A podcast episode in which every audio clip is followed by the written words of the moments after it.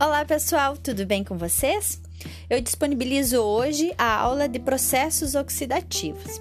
Essa aula ela é uma continuação do assunto que nós estamos abordando, que são antioxidantes. Então, na aula anterior, na aula de antioxidantes, vocês ouviram muitas vezes eu mencionar a relação entre antioxidantes e processos oxidativos ou a, relação entre antioxidantes e reações de oxidação. Nessa aula, então, de hoje, de processos oxidativos, nós vamos nomear quem são esses promotores das reações de oxidação, quem são os, os oxidantes, quem são as espécies reativas, onde elas se formam? E qual é o problema de uma geração excessiva de espécies reativas. A aula ela vai estar centrada mais nos sistemas biológicos, mas vocês mantenham em mente que toda a explicação, né, que se aplica aos sistemas biológicos também se aplica à ciência e tecnologia de alimentos.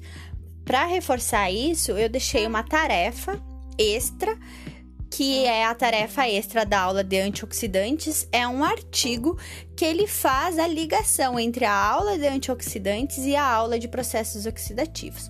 Vocês podem fazer a tarefa antes de assistirem essa aula ou após assistirem a aula, independente do momento, vocês vão ver a ligação entre as duas aulas e o artigo. Ele reforça então a questão da aplicação da, desses conceitos que nós estamos abordando, tanto de antioxidantes enzimáticos, não enzimáticos, das enzimas, das espécies reativas na ciência de alimentos. É um artigo bem interessante, é um artigo daqui do PPGCTA que foi publicada numa revista Qualis A1. Então, para vocês verem que é possível a gente fazer um trabalho desse nível e publicar numa revista de relevante fator de impacto.